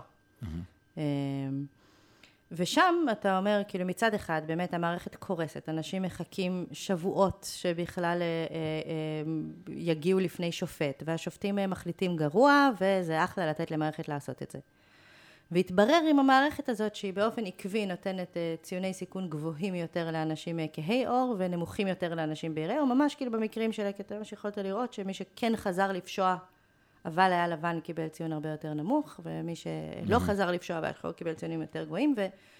ואגב, שם בכלל יש דיון מתמטי והוכחה של אה, צוות אה, מגניב בקורנל, שמתמטית יש קייס למה שהם עושים, כן. אתה לא יכול באותו זמן אה, להחזיק את אותו טווח טעות ואת אותם כיווני טעות. כן. כי אם אתה צריך את אותו טווח טעות, בקבוצות שונות הכיוונים יהיו שונים. אבל ההחלטה הזאת, כי בסוף הבן אדם הזה, מטורף, שנשאר נכון. בכלא, זה הבעיה שלי, כאילו, באתיקה של הדבר הזה. אתה יכול להגיד, מטורף. יופי, מאוד ייעלתי, אבל מישהו פוטר, או מישהו נשאר בכלא, ו- וכחברה, כן. פה יש באמת שאלה גם אם העושר המצרפי מוכנה, גדל, אבל השונות, נכון, כאילו, והאי צדק. האם אני מוכנה שאנשים ישבו בכלא על הדבר הזה? וזה עניין של טווח טעות, אני יכולה להגיד... ואפילו מעניין, מעניין... שלי, אני מעדיפה שאנשים ישדדו אולי בגלל הדבר כן. הזה, אבל... זאת אומרת, ההחלטה הזאת היא לא טכנולוגית, זה הכל. כבר שאלה טובה, מטורף. גם הכיוון שזה שולח אותנו חזרה, כשהאלגוריתם לא מנבא אה, אתיקה נורמטיבית קצת, היא מתארת את ההתנהגות הדיסקריפטיבית, כנראה שיש שיטור יתר כלפי אה, שחורים, נכון. אה, וזה, האלגוריתם מבטא הטיות אה, חברתיות. יש דוגמה מעניינת, אה, אה, פיתחו אלגוריתם ב-MIT לעבור על קורות חיים, אה, כן. ו... הפעילו אותו אפילו באמזון. ובדיוק, ועבד, וגם כאילו, אני למדתי פסיכולוגיה חברתית ארגונית, כזה, זה העתיד, והנה לשם זה, ותראו אפילו אמזון, וכזה, כולם מהנהנים, ו-people analytics וזה, והנה, אה, יופי. אה, ו- ולא, כאילו, גם באמת האלגוריתם הזה קרס, ראו שיש לו הטיות אה, מגדריות. מגדריות חזקות. אה, שזה בעצם, כאילו, מה אתם באים אליו בטענה, זה ה data שהאכילו אותו, נכון. ואז איך אתה יודע על ה data, אבל אתה אומר, מראש כבר הייתי גזען, אני רוצה שזה יהיה כאילו gender neutral ובלי bias של בן אדם, אבל כבר בזה, אז ה loop השאלות המשני הזה הוא סופר. באופן כללי, א', הרי אה, מחקרים רבים בפסיכולוגיה חברתית הוכיחו שאנשים מצייתים לסמכות. אם יש תחושה שמישהו בכיר וחכם אמר, mm-hmm. אז הם אה, מאמינים, שמעתי לא מזמן פודקאסט אה, מתחרה, סתם. אה, לא, עדיין. שבו מישהי תראה את המחקר שלה, שאומר שאם אה, היא ייצרה מנגנון המלצות מפוברק, שממליץ לך מוזיקה, אבל למעשה לא על בסיס כלום, ואנשים היו מוכנים לשלם יותר כדי לקנות שירים שהמערכת התאימה להם, עכשיו באמת על בסיס כלום. מגניב. וכמובן ש... אה, ואז יש פה שני דברים. דבר א', המחשב אמר זה הסמכות האולטימטיבית, ולכן זה נורא מסוכן. זאת אומרת, כל האלגוריתמיקה הזאת היא, אה, אה, היא בעייתית בגלל שאנשים לא יודעים ולא מצליחים. אה, לא, יותר קרוב קצת. אנשים לא יודעים, או, או לפעמים לא מצליחים, או לא חושבים שהם צריכים בכלל להטיל בזה ספק, ו, ו, או, או נגיד יש איזו חשיבה שאולי זה אובייקטיבי, כי המחשב אמר, בלי להבין איפה בדרך זה לא אובייקטיבי. והדבר השני כמובן הוא שזה מזין את עצמו. Mm-hmm. זאת אומרת, בסוף, אם נגיד המנגנון המפוברק ימליץ לי על מוזיקה, פה אנחנו הרי במקרה הלא קשה, המליץ לי על מוזיקה ואני באמת אשמע אותה, אז אה, בהמשך החלק הלא מפוברק שלו ימשיך להמליץ לי מוזיקה מאותו סוג, כי זה מה ששמעתי, אה, וכן הלאה זה יזין את עצמו. או אם אני באמת אוציא, אשאיר אנשים בכלא, אז אחר כך האלגוריתם ידע שזה סוג האנשים שמשאירים בכלא. אה, והוא רק יעמיק את כל הבעיות שכבר יש. ולכן, בדיוק כמו שאמרת, אני לא יכולה לגשת למנגנון קורות חיים, לבנות אלגוריתם קורות חיים, כאילו, סבבה, הנה קורות החיים ותלמד. זאת אומרת, אני צריכה מראש לבוא ולהבין איפה פה אני עשויה ליפול, ובמה אני לא מוכנה ליפול, ולנקוט צעדים של ממש כדי לוודא כן, וג... שהוא לא עושה את זה. וגם באמת, זה חוזר לממש תחילת הזה, התחלנו בפיילוט, פיילוטון. רצים, וזה ככה נכון, בואו נריץ את האלגוריתם הזה ונראה איך הוא, ונראה איפה הבעיות שלו, אה, ואז עוד תיקונים, אבל להשאיר את המקום, גם מהצניעות האפיסטמית שלנו וגם של האלגוריתם, לעשות לו את הרוויזיות האלה ולבחון אותו מחדש, ולא להגיד... אה, אז זה, זה נכון עקרונית, אני חושבת שבכל התהליך הזה שאמרתי, איפה, איפה אנחנו צריכים לשאול שאלות אתיות, באמת יש, אנחנו צריכים שיהיה לנו שלב של פידבק ו- ולבדוק בכלל מה קרה איתו, האם הוא עושה מה שחשבנו שהוא עושה, איזה, איזה נזקים הוא עושה אולי על הדרך. אבל גם שזה לא מספיק אה, אה, לבדוק את האלגוריתמים לאחר מעשה. א', בגלל פשוט האופן שבו אה, מתנהל. הייטק, וכאילו הוצאתי כבר גרסה ועכשיו מה? או אם הגעתי עד שם, סימן שכבר אימנתי אותו על, כאילו באמת, לפעמים המחיר Aha. של לחזור ולתקן בזמן ובמשאבים הוא כבר, הוא, הוא באמת מאוד קשה, ובינתיים אנשים ניזוקים.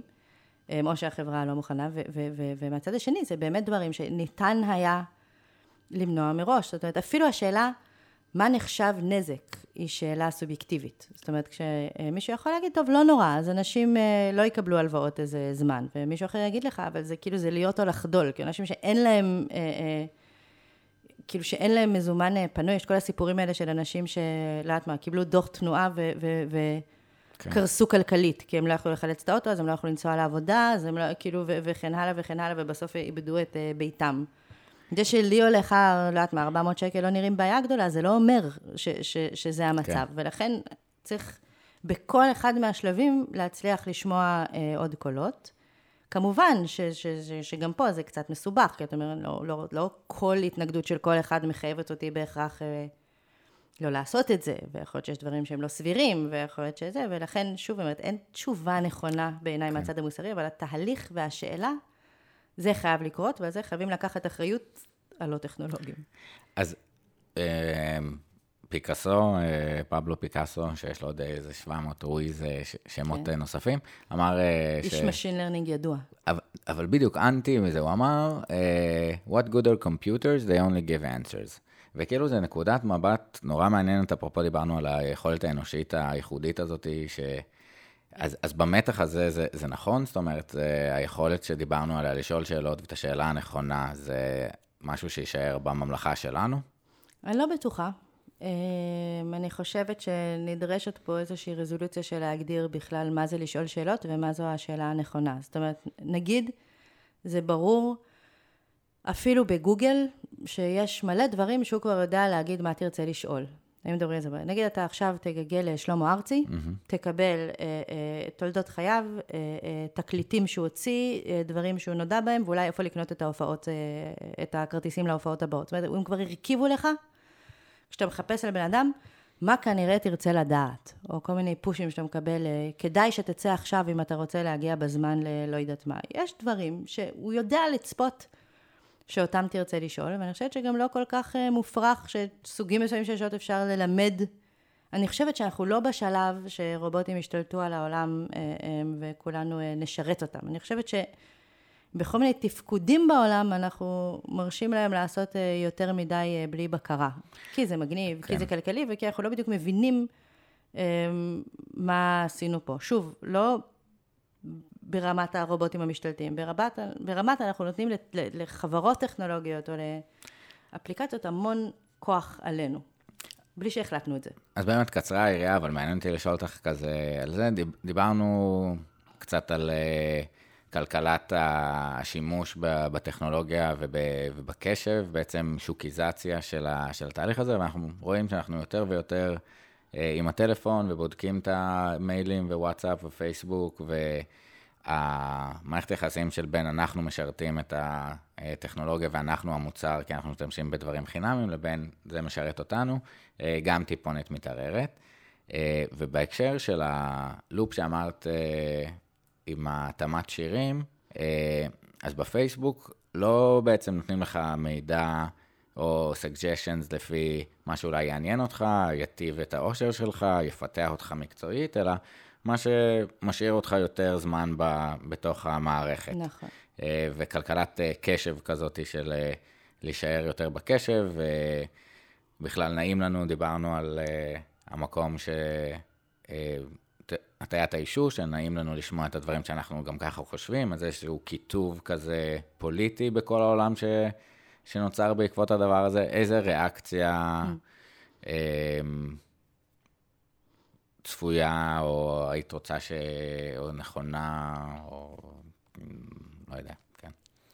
כן. אין לי באמת אה, גישה אנטי-טכנולוגית, זאת אומרת, אני חושבת שמבחינות מסוימות, אה, כמו שאומרים, הספינה הזאת הפליגה, זאת אומרת, אנחנו כולנו מאוד מתבססים על, ה... על האינטרנט ועל ה... הרבה פעמים הסלולר שלנו כגישה לאינטרנט, אבל ככה אנחנו מנווטים, ככה אנחנו מתקשרים אנשים, ככה אנחנו... עושים הרבה מחיינו, גם כשאנחנו מדברים נגיד על ילדים שלנו שבמסכים. אז אה, ילדה שלי במסכים, אבל באמת חלק מהזמן ככה היא מתכתבת עם חברים, וחלק מהזמן ככה היא לומדת דברים, וחלק מהזמן ככה היא צופה בסדרות מטופשות, והכל קורה כאילו אה, דרך אותו מסך, וזה לא באמת אותם דברים. אה, ואני לא חושבת ש... קיצור, אנשים מדברים על דיטוקס ועל להתנתק מהטלפון, ו- ו- ו- וגם באמת, אם אתה רוצה שלא ימצאו אותך, אתה צריך mm-hmm. to go אוסמה בן לאדן. כן, שלא אמ, חשבנו שיכולים לדעת אה, כל הזמן איפה אנחנו, רק בגלל נכון. הטלפון עד לפני אה, כמה שנים. כן, אבל uh, יש כל מיני דברים שיכולים לדעת עלינו, יש גם הרבה דברים uh, שאפשר לדעת עלינו שכרגע אתה לא מדמיין, או אנחנו, רוב האנשים לא מדמיינים שאפשר לדעת עלינו ואפשר לדעת אותם. למשל, אנחנו עכשיו מתעסקים בכתיבת התקן ל, uh, לאתיקה של ביומטריה.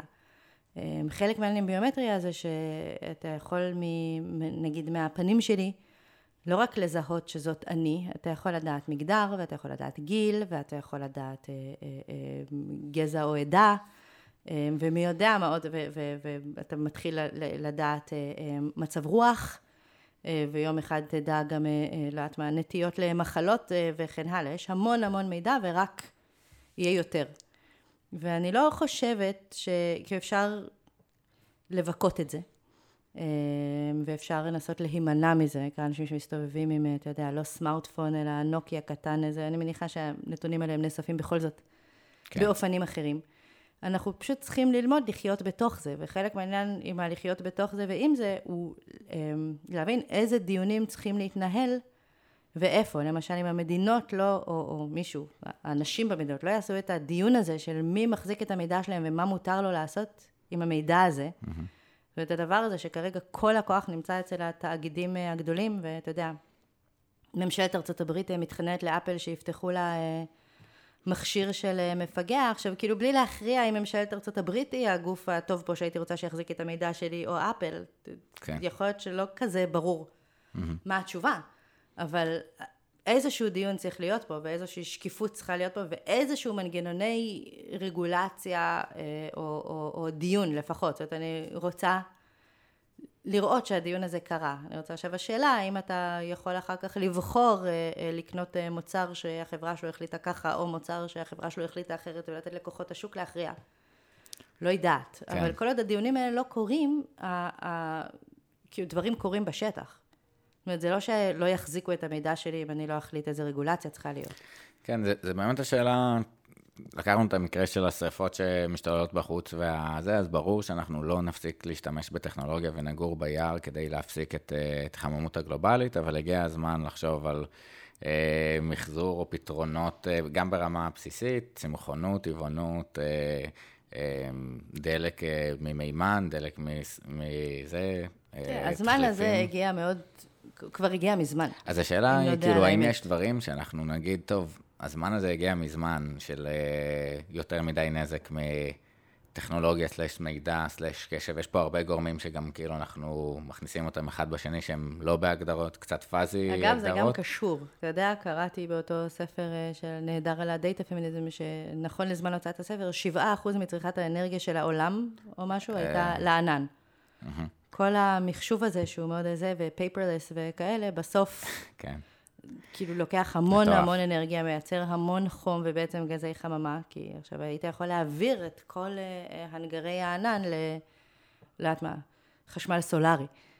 זה לא היה עושה את זה אפס פסולת, כי עדיין מישהו צריך לייצר, לשנע אה, וכן הלאה, ומצד שני יכול להיות שזה הרבה יותר טוב, אבל, אבל לכל דבר יש גם את ההשלכות האלה. כן, שזו שאלה מגניבה, מה ההשלכות הלא צפויות של המהלך הזה? אה, שנייה לנסות לצמצם את ה... כאילו לפחות להפוך את זה ל-known unknowns כזה. אני חושבת שזה... גם זאת בכל שאלה מקרה שהיא... של- זאת שאלה שהיא כל כך כללית, שבעצם מאוד קשה לענות עליה. אני חושבת שיש לה השלכות מבחינת...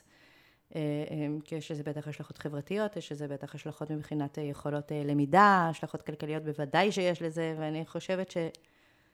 אני מעריכה שהרבה יותר אה, מועיל לגשת לזה בפריזמות האלה, ולא לשאול את השאלה הרחבה. כי השאלה הרחבה היא כל כך רחבה שאתה מפספס דברים. אתה יכול כאיש חינוך לבוא ולהגיד איך זה שונה, או, או מה ההשלכות על החינוך של המצב הנוכחי, ואתה יכול כלאט מה, איש, אה, לאט מה, ארכיטקט, לשאול מה ההשלכות אה, אצלך, אבל בשאלה כל כך רחבה בטוח תפספס דברים. כן. ואין לנו עדיין את המנגנון, אולי מנט.io נפתח אה, דף שם. אה, אז, אז כן, אני אשאל גם קצת על שאלה אה, פשוטה, אז מה זה שאלה? כאילו בעצם מה זה ההתנהגות הזאת? דיברנו עליה הרבה. אני חושבת ששאלה זה כנראה אה, שם כולל להמון דברים מסוגים שונים, ולכן לנסות להגדיר מה זאת שאלה באופן אה, רחב, לא בטוח שזה עוזר למשהו. אה, אדיר, וכאילו תמיד אה, כשאנחנו, גדר זה, הגדרה זה מלשון to put a fence on it, ואנחנו לא רוצים להוציא זה, זאת אומרת, אני גיליתי שנגיד להגיד אה, אה, הישג שאתה גאה בו, זה לא בדיוק כאילו שאלה, אבל זה כן, זו שאלה, והכי פתוחה. היה או שלב איך- שהגדרנו שבמקום במקום להגדיר שאלה, אנחנו נגיד שצריך להגדיר הישג נדרש. זאת אומרת, מה אני צריכה בסוף התהליך המודיעיני הזה לדעת. לפעמים זה יותר קל מאשר לנסח את זה כשאלה. בהתחלה מאוד נאבקנו לנסח הכל כשאלות, ובאיזה שלב הבנו שיכול להיות שאנחנו מעוותים את, ה, את, ה, את, ה, את מה שאנחנו רוצים כדי לנסח אותו כשאלה.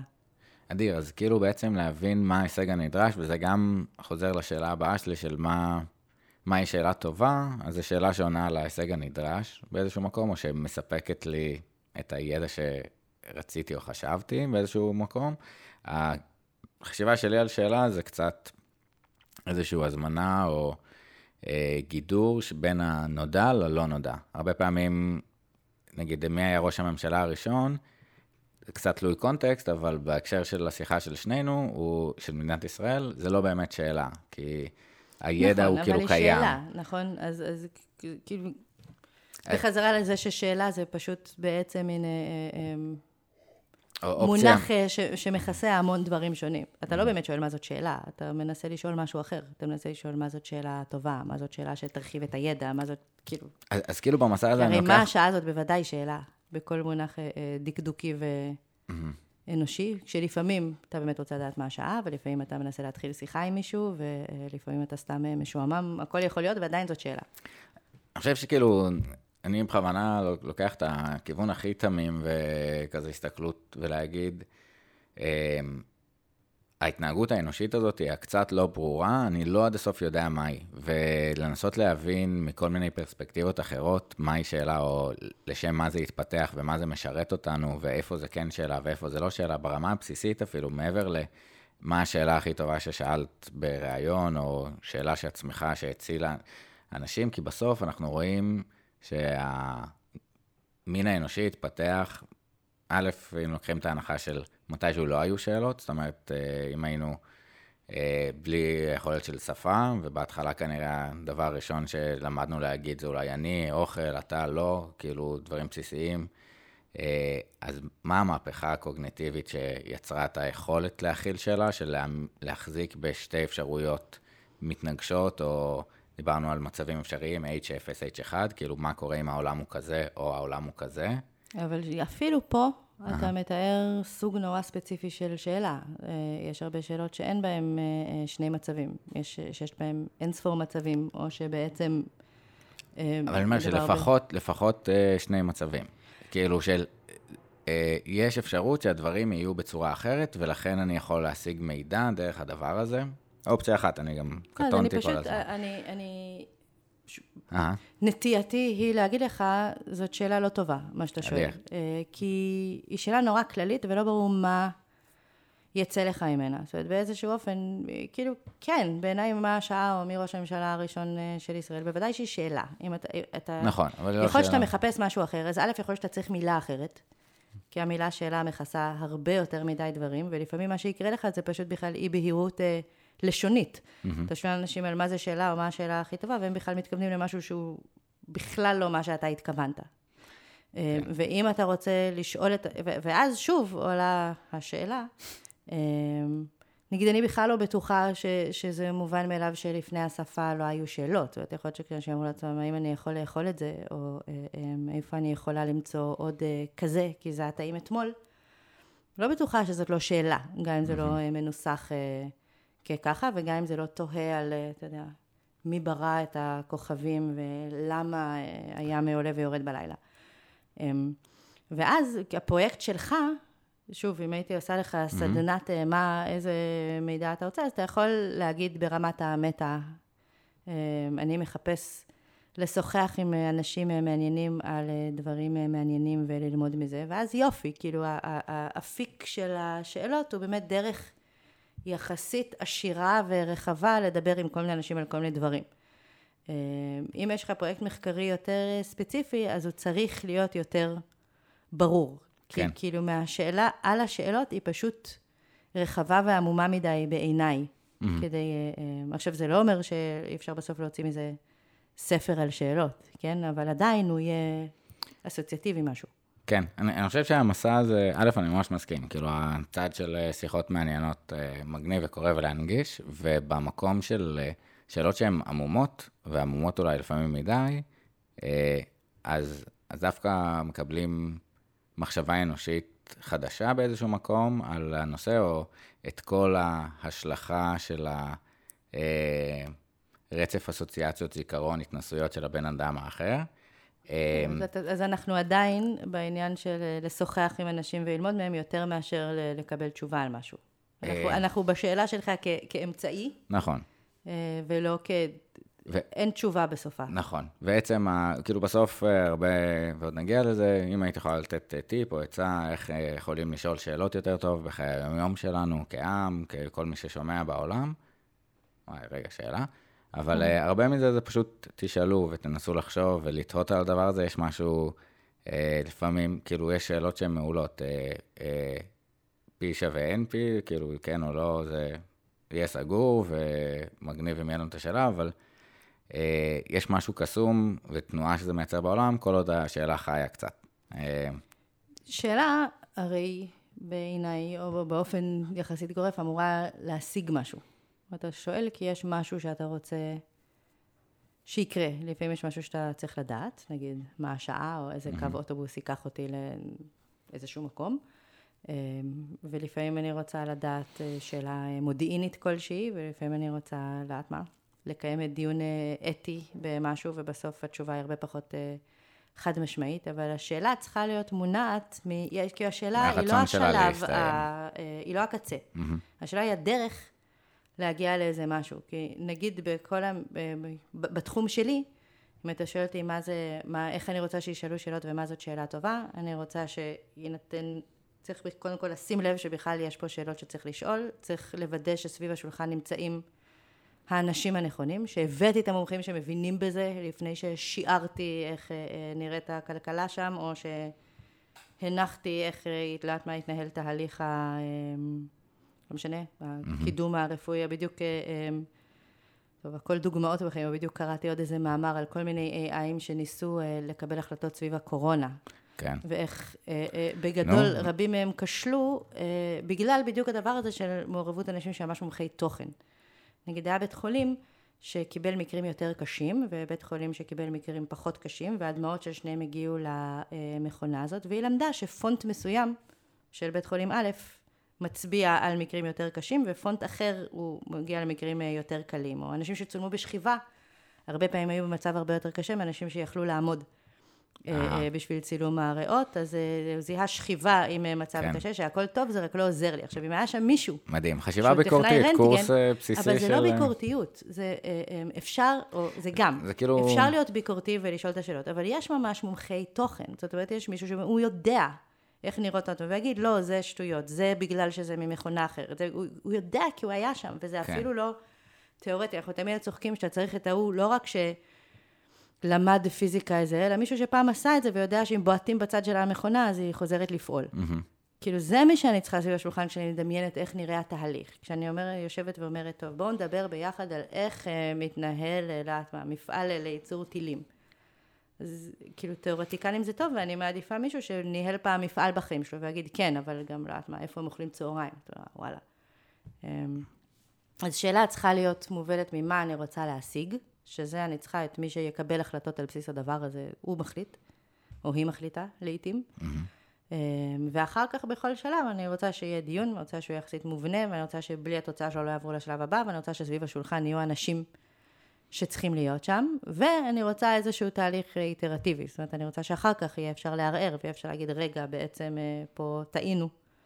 אמ, ואני רוצה את הדיון הזה הרבה יותר רחב משהוא עכשיו. זאת אומרת, אני רוצה, בטח לא רק אצל הטכנולוגים בתוך החברות, אני חושבת שבאופן כללי זה דברים שאנשים שפועלים בעולם צריכים להבין שיכולה להיות להם דעה על זה. כי אנשים גם נבהלים, זה כאילו, זה machine, זה AI, כאילו, אני לא אבין כן. בזה, אבל זה, אתה לא צריך להבין ב-AI, אתה צריך לדעת מה לשאול. וואי, לדעת מה לשאול, קשה. נכון. אבל אה, באמת, אה, מדהים. אה, אז אם הייתי באמת שואל אותך טיפ לעם היושב בציון ולכל מי ששומע, לעשות שימוש בשאלות מהניסיון שלך, בין אם המקצועי, האישי, ביכולת הזאתי. שוב, שאלה מאוד רחבה, לעשות שימוש בשאלות. כן. אבל אה, אני חושבת שצריך להכניס שאלות ב... אה, כמעט בכל תהליך, ושהייתי מכניסה את זה באופן יחסית מובנה אה, ומסודר, ואם אפשר אה, מתועד. זאת אומרת, אני לא רוצה לחכות שמישהו יגיד לעצמו, הו, פתאום יש לי שאלה, אני רוצה שיהיו גייטים אה, של שאלות ושל דיוני שאלות בכל תהליך. וזה לא עניין של שלושה ימים. מספיק לי שבכלל מישהו יגיד, וואלה, יש פה שאלה, ויקרה דיון של שעה, וכבר אני חושבת שזה ישנה. מדהים. אמ, טוב, אני עפתי, כאילו, זה לא... אני אגיד כאילו, אחד, תודה כזה על הזמן שהקדשת לי עכשיו בשיחה הזאת, ולקהל שישמע את השיחה, ותודה על הזמן שהקדשת, שיהיה לנו מודיעין יותר טוב, וחיים שהושפעו בעקבות זה, והרצון אה, לעשות טוב ולקדם אה, חברה צודקת יותר. אז מגניב. בשמחה רבה. בכללי, מי שהגיע עד לפה, כל פרק הוא... הצצה אה, ורטיקל די מעמיק לתפיסה מסוימת של עשייה בשאלות ובכלל בתחום עשייה מסוים. מוזמנים אה, לגלול ולהסתכל גם ברפרנסים שאמרנו עכשיו. זה בסוף התנהגות ואיזשהו מסע אה, מצטבר אה, והבנה מצטברת, ולי לוקח הרבה זמן כזה בין פרק לפרק לחשוב מה, מה עוד לקחנו, ואולי התהליך עכשיו של איזה שאלות אני צריך לשאול בבחינת כל התהליך הזה. אה, זהו, מוזמנים לקבוצת הפייסבוק, שאלה טובה, אפשר לשאול שם שאלות את האורחים ולהכין שאלות מהקהל, לפרסם מי יהיו האורחים הבאים. Uh, ה-85 שאלות זמינים uh, ב-85.com, אוי, אני ארוך, uh, 85 questions, 85 questions.com, uh, ויש כמובן גם באינסטגרם בגרסה הפתוחה, כמה אנשים שיתפו באמת בה. אה, מקומות שבהם עשו שימוש בשאלות כדי לראות את האחר, שנייה אה, לדבר ולראות בין עם משפחה, אה, צוותים בעבודה, סיפורים סופר מרגשים, דייטים, אפילו בחדר לידה זה הגיע, הפתיע אותי מאוד. אז אדיר, המון המון תודה, איזה כיף. תודה לך. הרבה בשאלות, ביי ביי.